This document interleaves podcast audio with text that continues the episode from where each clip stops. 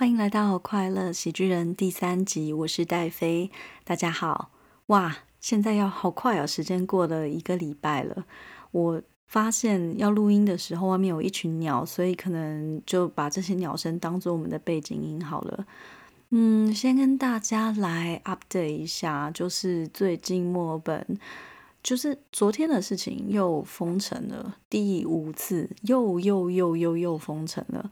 因为啊，我们新增的 case 就今天就二十个，前两天都是十个十个的增长，主要也是因为呃，我们有一个 MCG，就是看比赛的，那有几千人，然后有人有确诊，就怕扩散，所以这次又又封城了。Oh my god！然后。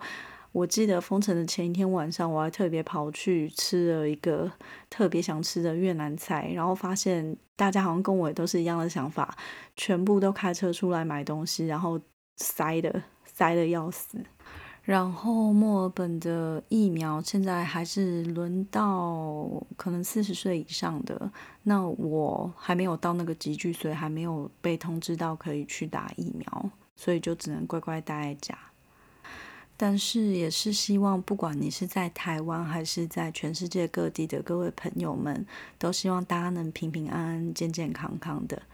那这礼拜我想要跟大家分享的是一部日剧，就是我讲之前要先跟大家自首一下，其实我之前是本来想要呃，就是说一个大陆的剧叫《伪装者》，我在我脸书。上面有提到，它是我蛮期待的一部剧，可是因为《伪装者》它有四十三集，离我这礼拜要讲就只有七天，我发现我实在是看不完。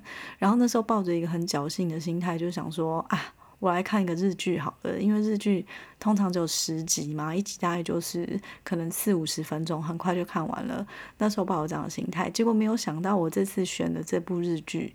超级好看，而且是非常非常有意义的一部剧，所以我觉得我自己也蛮幸运的，这礼拜可以跟大家分享这部剧。那这部剧的名字叫做《喜剧开场》，然后我很意外，因为我完全是因为意外点到它的嘛，它好像是春季评分最高的一个日剧，这是我后来才知道的。但是它也不负这个盛名，它确实是很好看。那今天我们还是一样，就是由剧情介绍。然后还有呃演员的角色跟演员本身，然后第三部分是这部戏的里面一些比较抚慰人心的京剧开始，分成三个部分来说。OK，那我们先来说说剧情的部分。喜剧开场啊，它其实安排的非常有趣。它一共有十集，那它每一集呢是由一个短剧构成的。那因为喜剧开场是由三个。男生的搞笑团体，他们叫做 Mark Bats（M A K U B E S，就有点像马克白英文的那个 Makubets。那他们这个啊三人组搞笑团体，他们其实是从高中就认识并且组成的一个团。那他们就是自己去创作，跟自己去制作那些短剧需要的场景跟情节。那这十集呢，每一集的开头。都会是有一啊，就几分钟的小小的短剧，那然后他们后面的日剧就会依照这个故事，他们前面这个短剧来去演，就是都是有相关的，所以我觉得这个安排是非常有趣的。那我们先来介绍一下这个 Macbeth 搞笑三人组，他们是由谁组成的？那他们是三个。呃，高中同学，那他们做这个喜剧团体，从高中到现在已经有十年了。那他们这三个人呢，分别是哈鲁斗，就是男主角，是那个菅田将晖演的。菅田将晖就是之前演三年 A 班戴个眼镜的那个老师，就有有激动躁郁症的老师。孙达，孙达是一个金毛的，我们到最后就会，我们到后面就会叫他金毛。呃，孙达是神木隆之介演的。一个，反正他们都是高中同学啦。然后另外一个是 Junpei，叫任平，这个男的演员哦，我其实没有看过他以前演的戏，所以我对他有点陌生。说真的，我已经有一阵子没有看日剧了，因为前两年我觉得日剧有点有点示威啊，就跑去看大陆剧跟韩剧了。我记得我最后一次看的日剧应该是那个《经济之国的爱丽丝》，虽然说也没有到真的很久，但是因为我以前完全是个日剧迷，就是呃每一年，哎不能说每一年啊，每一季应该都至少会看个两三部，只要是我喜欢的演员，我就会去看。可是我这两年真的完全完全都没有看日剧。好，那我们再接着说，因为 Mark Best 他们成军已经十年了嘛，可是他们一直都没有红起来。那我们也知道说，其实有关于搞笑艺人或者是喜剧艺人在日本地位，如果你真的红的话，是非常非常高的，应该说最高吧，甚至比那些什么当红偶像啊、流量明星的地位都还高。我应该能随便举个，像是那个什么明石家秋刀鱼啊，他也很老了，反正他他们那种。就是真正大咖的搞笑艺人，在日本都是很厉害的。那反正回到正题，就是这三个人已经做了十年的搞笑团体啊，他们一直都不红，可是他们中间也没有放弃过，就是三个人一起追求他们当时想要追求的梦想。然后呢，他们三个人就从这一年半起啊，他们会固定去一个。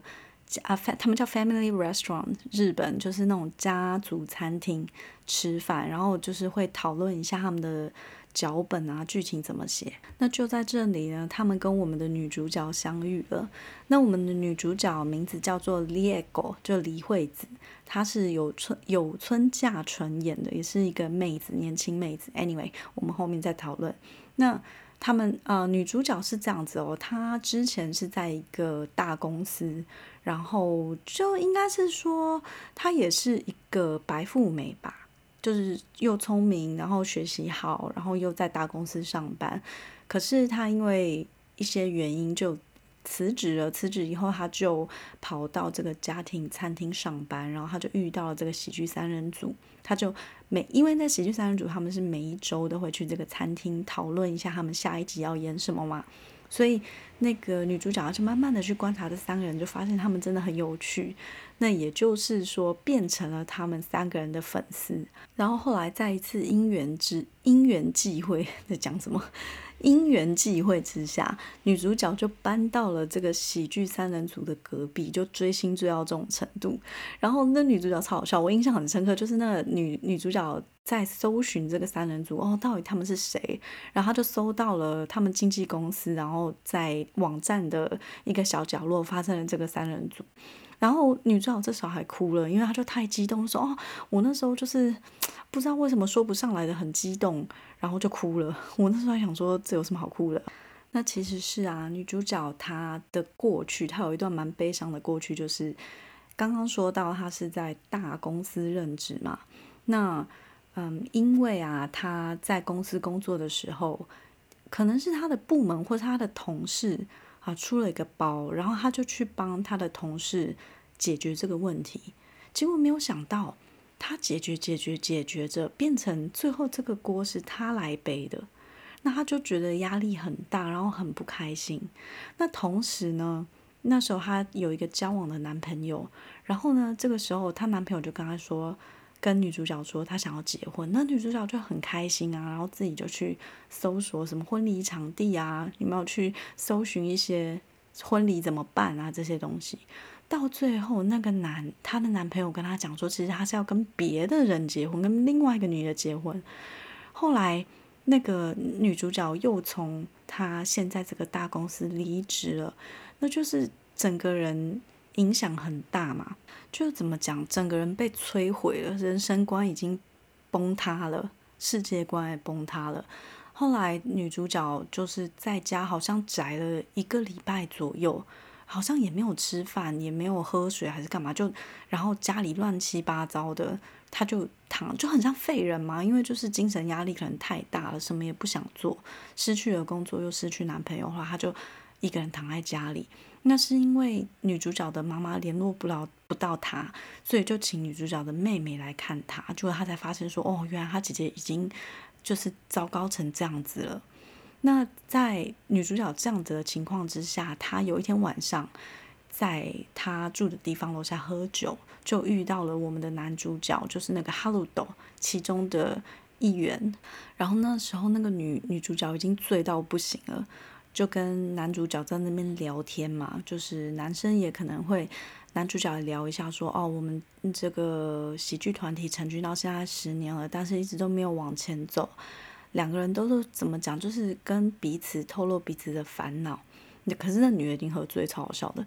后来呢，那个女女主角走的时候，她留了一瓶水在那边。可是男主角很好笑，男主角隔天早上。下来的时候，发现那瓶水变成 melon soda，就是那个哈密瓜汽水。那男主角就觉得，哎，怎么会有这么搞笑、这么离奇的事情？他就把这段故事写在第一集的一个短剧里，就是第一集开头的那个短剧，叫做《水的纠纷》。那他们三个人演的嘛，其中有一个人就很好笑，他的角色是他只要碰过的东西都会变成 melon soda。有没有很好笑？就是我觉得其实戏如人生呐，呃，尤其是对于创作者来说，他们常常会，比如说，就像有些剧作家或是写小说的，他们都会在咖啡厅啊或是餐厅，很善于去观察别人，然后把他发现的这些东西写在自己的作品里面。所以这也是这部剧好看的一个部分，因为它很贴近每一个人。每一个人都会有这种苦恼，怎么说呢？就是，那我现在到底是做了一个不喜欢的工作，为什么？因为我需要钱，可是我做的并不开心。那可是，就像这三人组，他们做了自己很喜欢、很开心的事情，追求自己的梦想，追逐了十年，但是他们不红，那就变成说他们还要去打工。那这就是选择，到底哪一个？比较重要，到底哪一个才是对的呢？这可能没有一个真正的答案。那这个剧呢，它就是几乎都是靠前面那个短剧来去推进每一集的剧情，这也是我觉得编剧很厉害的地方。那我们刚刚第一集，它就是等于介绍了男女主角的相识。OK，那在第二集，他们前面的那个短剧叫做《屋顶》，这个故事就是在讲胸塔，就是。里面其中一个团，另外那个团员金毛的，然后呢，宣塔的故事也很有趣，因为他小时候父亲很早就死在二十七岁死的，然后呢，他爸爸喜欢的音乐家也是二十七岁就死的，所以呢，宣塔就一直觉得，嗯，自己可能在二十七岁就会死掉了。那宣塔的过去呢，他有。嗯，怎么讲？他是一个魔法泡泡，就是电竞选手的冠军，所以他其实很早就出名了。那时候还有一个访问就说：“嗯，我觉得我可能只会活到二十七岁。”然后呢，这个宣塔跟他妈妈的关系也不好，因为爸爸去世的早嘛，他妈妈又是那种，反正就是比较疏离。他妈妈又是很喜欢跟人家硬碰硬的，就是你讲什么我就是要呛你，所以他跟他妈妈关系也不好。这也就是讲到另外一集。有一集叫做《野猫》，就是在讲说这个宣塔跟他妈妈之间的故事。可是，反正这有一点微微剧透啦，也是很感人，因为他妈妈其实中间一直要试着联系宣塔，可是宣塔都不想接他电话，直到最后啊，他发现那一通电话是从医院打回来的，宣塔才很快的跑过去找他妈妈，在医院，他妈妈其实已经快去世了。那后面他就跟妈妈互相的道歉，就说：“哦，其实我也不应该。”这么叛逆，然后妈妈也是有跟他道歉，说其实我也不应该这样子对你。就他们互相的，哦，这边我也有一点想哭，就互相的道完歉之后，他妈妈就走了，就过世了。然后呢，这个宣塔其实他在高中的时候的确是想要自杀，就从楼上跳下去，然后被男主角看到，然后男主角就跟他聊天，就是讲说，哦，你们你要不要加入我们这个喜剧团体？后面是说才把这个宣塔。救回来，无形之间的救回来了。那我们来讲讲男主哈鲁斗。哈鲁斗他的家庭呢，是一个四个人的家庭。哈鲁斗有一个哥哥，那这个哥哥呢，也跟女主角一样，是很成功的人士，待过大公司，婚姻幸福，然后生了一个孩子，二十几岁就自己买了自己的房子。可是呢，他哥哥就是沉迷，突然沉迷那个直销，就买了一个什么奇迹的水。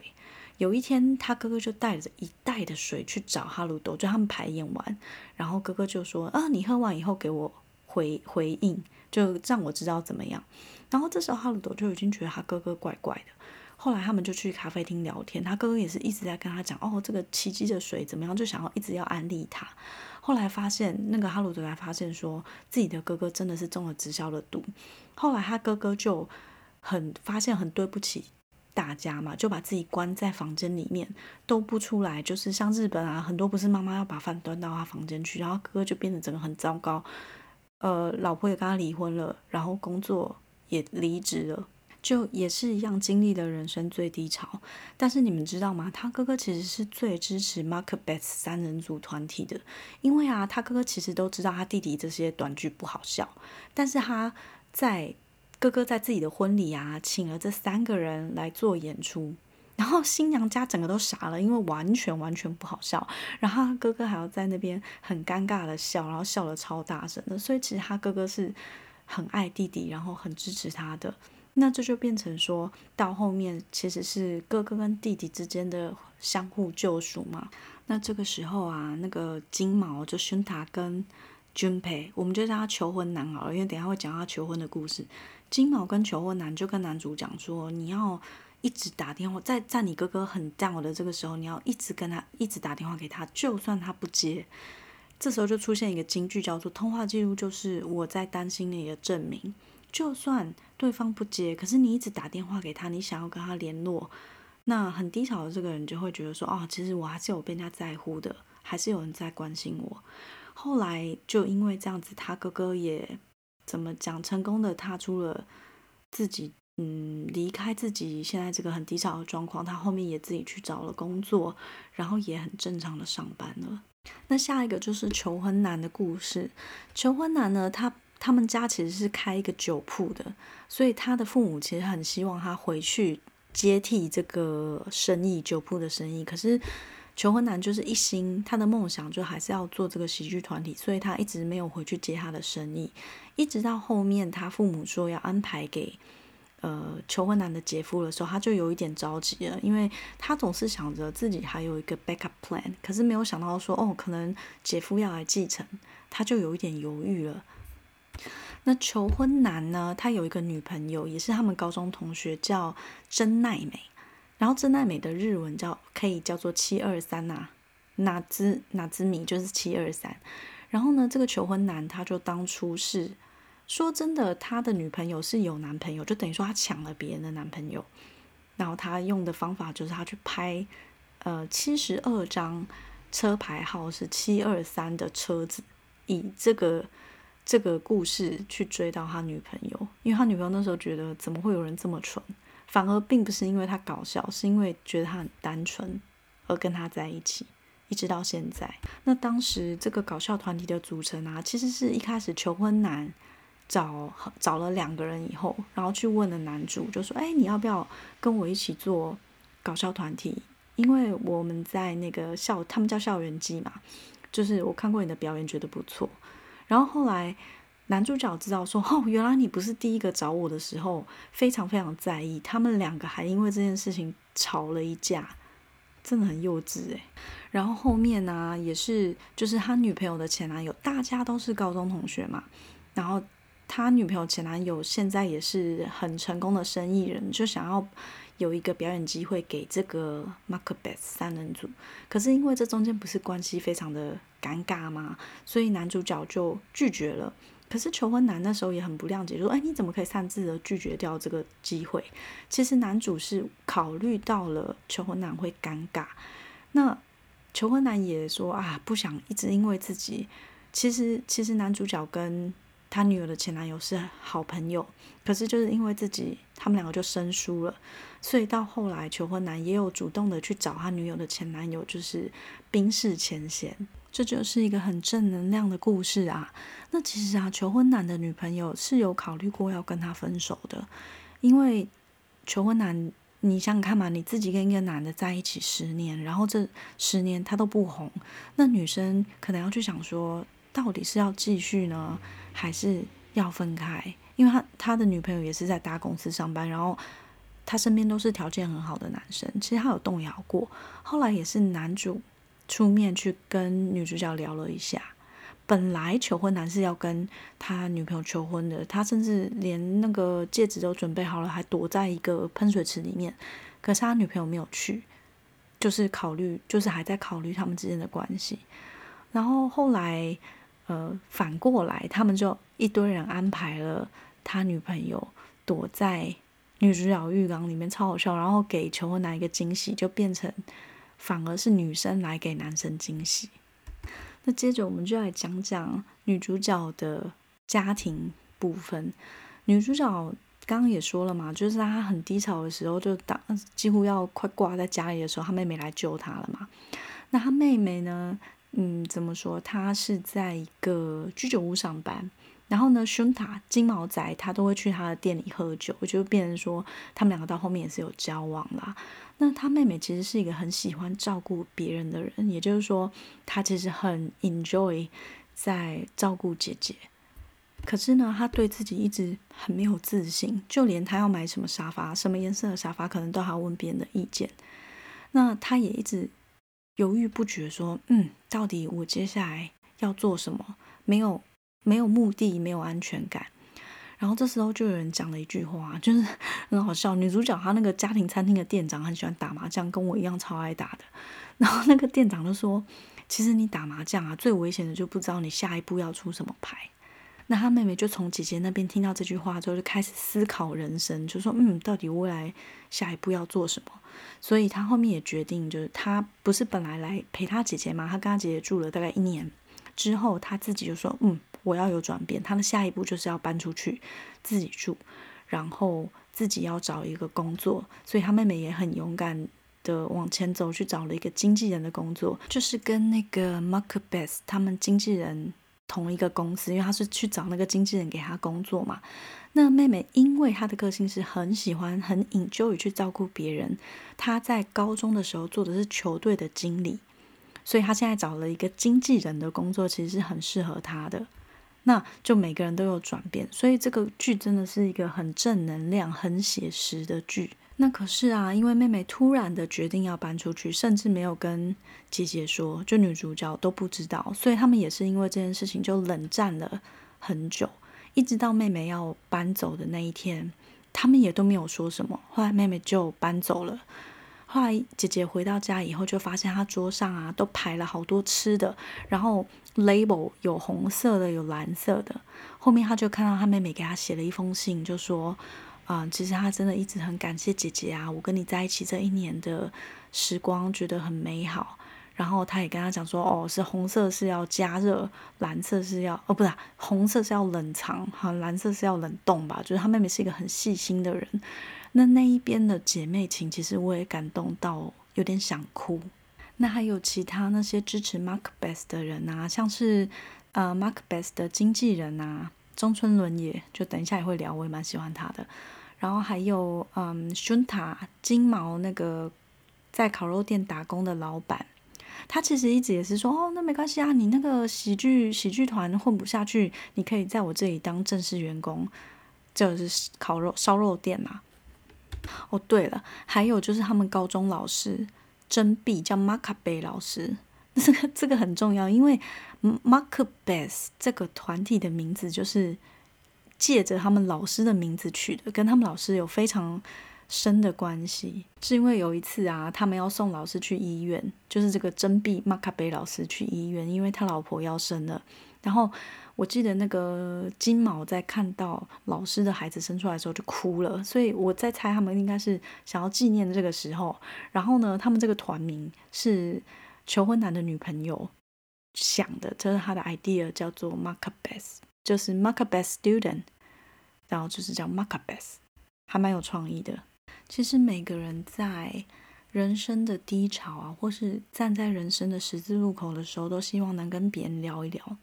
那我印象很深刻的还有一幕是男女主角坐在一起，然后男生就男男主角就在讲说他遇到的困境啊，就是在跟他聊嘛，就说哦，我们都成军十年了，也不红，也不知道要不要继续下去，就可能他们是考虑要解散了，是不是说我所有的努力都没有什么成果，然后是不是白费的？然后女主角就跟他讲说：“其实你现在所有的努力，到未来你不知道什么时候会有收获，会有回报的。那女主角就举了这个例子，她女主角在高中的时候，她是花道社的，然后呢，她就带着她花道社的成员去全国比赛，她的目标是冠军，可是没想到他们最后只得了第三名。其实那女女主角那时候还觉得很对不起她的队员，也没有达到自己的目标。可是就在后面好几年以后，她现在不是在那个家庭餐厅打工吗？有一对。呃，有一对老年的双胞胎，可能六六七十岁的双胞胎，他们就去那个餐厅吃饭，然后就看到他们店里的花插的花很漂亮，所以他就问那女主角说：“哎，呃，你知道这是什么花吗？”那女主角以前。不是就是花道社的吗？所以他刚好知道那八种花是什么花，所以他就回答了这一对双胞胎姐妹。那没想到呢，这对双胞胎姐妹吃完饭以后就跑去感谢女主角，说：“哦，谢谢你带给我们一段很美好的用餐时光，我们觉得很开心。”所以女主角跟男主说：“你看，是不是我以前的付出到现在就有回报？其实你不要，就是不要太去负面的想。”那其实 Mark Best 他们三个人一直有在考虑说，他们要解散嘛？是不是应该要解散？因为我们追了十年的梦想，一直都没有红，一直也都没有实现。然后就在这个中间呐，金毛把他的车给卖了。其实那一段也蛮感动的，因为那一台车啊，陪了他们十年，就等于说从高中到现在。然后还有一次，他们突发奇想，想说：“哦，我们。”拍短剧前，他们就要跑去一个地方吃拉面，然后我们就开那台小车，就跑去杀去吃了一碗拉面，一直很想吃拉面，然后再杀回来。那他们就说，其实这一台车就很像我们 Mark Best 的第四个成员。后面又说不是，其实应该是第五个、第四个成员是我们的经纪人。那就像后面有一次啊，他们老师因为知道 Mark Best 要解散了嘛，就请那个男主跟金毛，因为求婚男去女朋友家。要见父母了，就只有他们两个金毛跟男主角去吃烤肉。那我不知道老师是不是有意的，就把就说哦，他要带孩子去看牙医，就把小朋友带走了，就只留下他们两个人在那边聊天。那嗯，其实那中间这这一部剧中间有一些留白，就是给观众思考，也给演员去做反应、带入感情。我觉得，我觉得是真的安排的不错。他中间就有讲到说。其实我们这么做到底对不对？我们为了一个梦想做了十年，那在这中间，可能父母不谅解，或是女朋友不谅解，我们可能失去了很多。那这样做到底是对不对？那男主就回答他说：“其实你要怎么去看这件事情到底是对不对？追求这世界上有多少人能真正的去追求自己的梦想，而且甚至还是十年？那到底什么叫做人生赢家？”是很有钱，工作很好，看起来很体面，有幸福的家庭，还是说真正为了追求自己的梦想，努力付出，希望能实现，然后一直很坚持。我身边有这么就其他两个人跟我有一样梦想的伙伴，我们不孤单，然后有支持我们的家人，有支持我们的女朋友。就到底哪一个是你才能说是快乐，哪一个才是胜利？我觉得这是每一个人不同的，就是你有你的想法，我有我的想法。那他们也说到，就好像说，我们是不是去参加一个比赛，我们是失败的那一队，We are the loser，就是 等于是这个意思。可是你要怎么看呢？如果说我只是。输了一场比赛，或是好啦，就算你说我一直输了，但是我从失败学到东西，或者是我屡败屡战，我能再站起来，我再失败，我再站起来，又或者是只要我一直参加比赛，我总会有赢的那一天吧？那你能说这样子的心态就是失败吗？不诶，我觉得反而这是赢家。就看你用什么样，就是你到底是乐观还是悲观。其实我对这个剧会很有同感，是因为跟我现现实生活也差不多。其实我也是最近刚刚决定要离开上一份工作，因为反正各种原因啦。我前一阵子也是身体不太好，就生病啊，然后就几个病一起来，然后加上我那时候精神也有压力蛮大的，就是好几天连续晚上都是睡不着觉。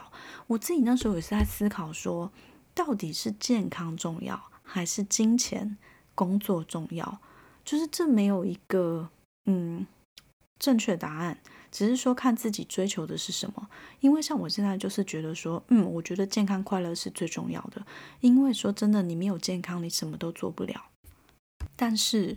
真的真的能坚持下去，就是就像我现在我自己录 podcast，我在嗯，比如说脸书啊，或是 IG 上写文章，可能刚开始做没有什么人听，或是没有什么人看，那要看看自己到底能坚持到什么程度，是不是能一直坚持的做下去。就人家老话说嘛，坚持就是胜利。就如果我能坚持着一直做下去，那能被大家听到、能被大家看到的机会也就会变多。那加上自己也是自己做自己喜欢做的事情，所以我现在每天都觉得很开心。我也希望大家就是每天都能开开心心的，哪怕就是可能工作不顺或是各方面的不顺，我们都能以积极正面的心态去把它排解或是化解掉，就很像。呃，这部剧里面的每一个人，我们都可能在他们的身上看到自己的影子。我们曾经有过理想，曾经有过梦想，我们甚至有些人可能实际的去追梦，到最后可能没有成功。但是在这个过程里面，这十年对每一个他们每一个人来说都是很值得纪念，回想起来都是很难忘的一段回忆。哪怕这三人组 Mark Best 他们最后解散了。他们都不后悔说啊，我们曾经这十年一起做过这件事情，我们一起追求梦想。然后他们三个人其实中间是住在一起的嘛？哇，真的是谁能有每个人有多少？你有几个十年能能做这些事情？到最后，Mark b e s 确实也是解散了。那在他们最后一集解散的那一集，他们把过去的。九呃十集应该说短剧都演了一遍，他们节目单上就有这十个节目，然后到场的也很多人，就都是喜欢 Mark b e s 的成员。虽然大家都依依不舍的，可是这是他们自己对自己的承诺，也是对家人的承诺，就是我们只要是十年，如果这十年来没有做出一点成绩，那我们就真的要解散。那最后那个金毛，因为跟那个女主角妹妹在一起嘛，金毛她的梦想就是解散以后我要去环游世界。然后呃，求婚男他就是继承了家里那个酒，就是做酒的那个买卖嘛。那跟女朋友还是很甜蜜的在一起，但是还没有结婚。那女主角最后是说，嗯，可能还要再两三年吧。那最有趣的就是那个哈鲁斗男主角。他解散以后跑去做了第一集我们讲的那个水的纠纷，里面有一个那个怎么讲，好像是水电工吧，里面有一个有一个角色，他是演水电工，他真的跑去做水电工，大家都快笑死了。就是这也算是首尾呼应的一个安排啦，所以剧本真的是写的蛮厉害的。哇塞，我这一集光剧情讲讲讲就讲三几分钟，但我觉得这一集真的我自己有讲的比较顺啊，我希望大家听的也是。有比较顺，谢谢大家。然后呢，第二部分我们很快来讲一下那个演员的部分哦。男主角是那个菅田将晖，我们刚讲过嘛。其实我当初很疯日剧的时候，我看的第一剧是第一部剧是《冥王》，就超好笑。他跟他爸爸，他爸是那个政治人物，他跟他爸爸灵魂互换了，笑到爆炸那一部剧。然后我就因为那部剧才知道菅田将晖。后来也看了他演了三年 A 班那个老师，然后记得他演过《问题餐厅》，我有看。然后一直到我刚刚在查他们就是演演过什么，我才知道原来菅田将晖以前演过《Richmond Poor Woman》，就小栗旬跟那个石原里美演的，我真的完全不知道。然后重点是林野刚也演了这部剧，傻眼，我完全没有注意。那女主角是有村架纯，也是一个清纯的妹子，年轻小妹。我看他第一部剧应该也是那个，嗯，即使弱小也能获胜，就是二宫和也打棒球的那个。神木龙之介也是我超喜欢的一个男演员，年轻的小哥。呃，我一开始看到他是演剑心电影版里面那个天剑赖田宗次郎，之后很多啦，还有他应该还有演过什么 Spec 还什么这种，他有时候会演一些比较奇奇怪怪、变态变态的角色。反正他的戏我应该会一直看下去。嗯，演那个求婚男的，他叫做仲野太贺，演过《我是大哥大》这部剧，好像也是蛮搞笑，但是我没有看。我一开始看到那个就有点黑掉那个卷毛张飞头啊，反正不知道为什么我有那种滤镜，就反正看到张飞头我就看不下去。然后演女主角妹妹的是叫做古川琴音，演过《纸的新生活》。其实这里面也有几个人是演过那个《值得新生活》，我有看一个卷毛女。嗯，然后还有讲到那个 Markbeth 的经纪人，我也很喜欢他，叫中村伦也，他最近好像还不错红。然后我会认识他，是因为我看了深田恭子的那一部，呃，初恋那一天所读的故事，跟横滨流星粉红头的那一部，中村伦也在里面应该是演一个男老师，就是他要二选一的时候，我那时候觉得中村伦也蛮有魅力的。接着我们就讲到那个呃 Markbeth 命名的来源。就是那个老师叫做铃木浩介哦，我真的是认识他很久了。从那个《Liar Game》哦，超好看，大家一定要去看。《Liar Game》是那个谁啊？户田惠梨香跟那个 啊松田翔太。我的妈！我那时候超爱松田翔太，我觉得他真的是帅爆了。然后《Liar Game》真的很好看，可以看。然后嗯的里面那个小眼睛，就是一一直欺负女主角的那个，一直骗女主角的那个小眼睛，邪恶小眼睛。嗯，然后林木浩竟然演过《昼颜》。的老公就是那个上户彩哦，刚忘记名字。上户彩的老公跟然后男主角是斋藤工，Oh my god，斋藤跟斋藤老师嘞，斋藤工演咒演的那个男主，我是超爱他，那一阵子简直都疯掉了。就是反正很爱斋藤工啊，这部剧的编剧也很厉害。金子茂树，反正你有常看日剧的，已经已经会看看常常看到金子茂树的，哦，这名字怎么念起来这么 A 呀？好啦，反正你就会看到这个人的名字出现在编剧栏。他有编过那个《求婚大作战》啊，《蜂蜜与四叶草》，还有《世界上最难的恋爱》。大野智演的那个大野智的脸，我真的是吃不下去。还有铃木林濑遥，对不起，林濑遥演的《今天不上班》都是同一个编剧。好的，让我们快速来到京剧部分。那第一句就是很空金的金哦，是女主角说的。刚我们前面有讲女主角故事嘛，所以你听这句一定也很有共鸣。女主角女主角说：“我从来没有想到过会有这么一天，我必须告诫自己，别付出努力，做出不要努力比较好的决定。因为女主角之前不是就太努力太努力，然后男朋友也跑了，工作也没了，就整个很惨。第二句是。”成功的人会认为努力必定有回报，失败的人就会保持不一定有回报的反对意见。第三句是男主角的哥哥说的，他说：“像我这样过去受尽吹捧的人，很难让自己感到满意，觉得这份工作不体面，这点薪水根本不够，根本一步也动不了。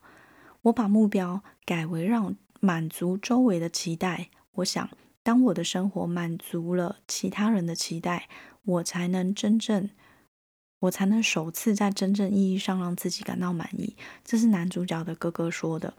下一句，最后一句就是男主他们要解已经解散了的那个时候，男主跟女主说的：若能在一百人面前表演，绝对会很高兴。但是如果有一个人愿意来看一百次演出，我也一样高兴，说不定还会更感动。只要知道有一个人有用心在欣赏我们的演出，对我们这样的人来说，就是努力的动力，能让我们觉得一直以来的努力没有白费。所以很感谢你，谢谢你发现了 Markbeth，真的是有同感。因为就好像我们自己现在在录 Podcast，我们自己在写东西，嗯，真的是有能有一个支持你、愿意听你的节目、愿意看你写的东西的人。就能跟你有共鸣、能喜欢你的人就已经很感动了。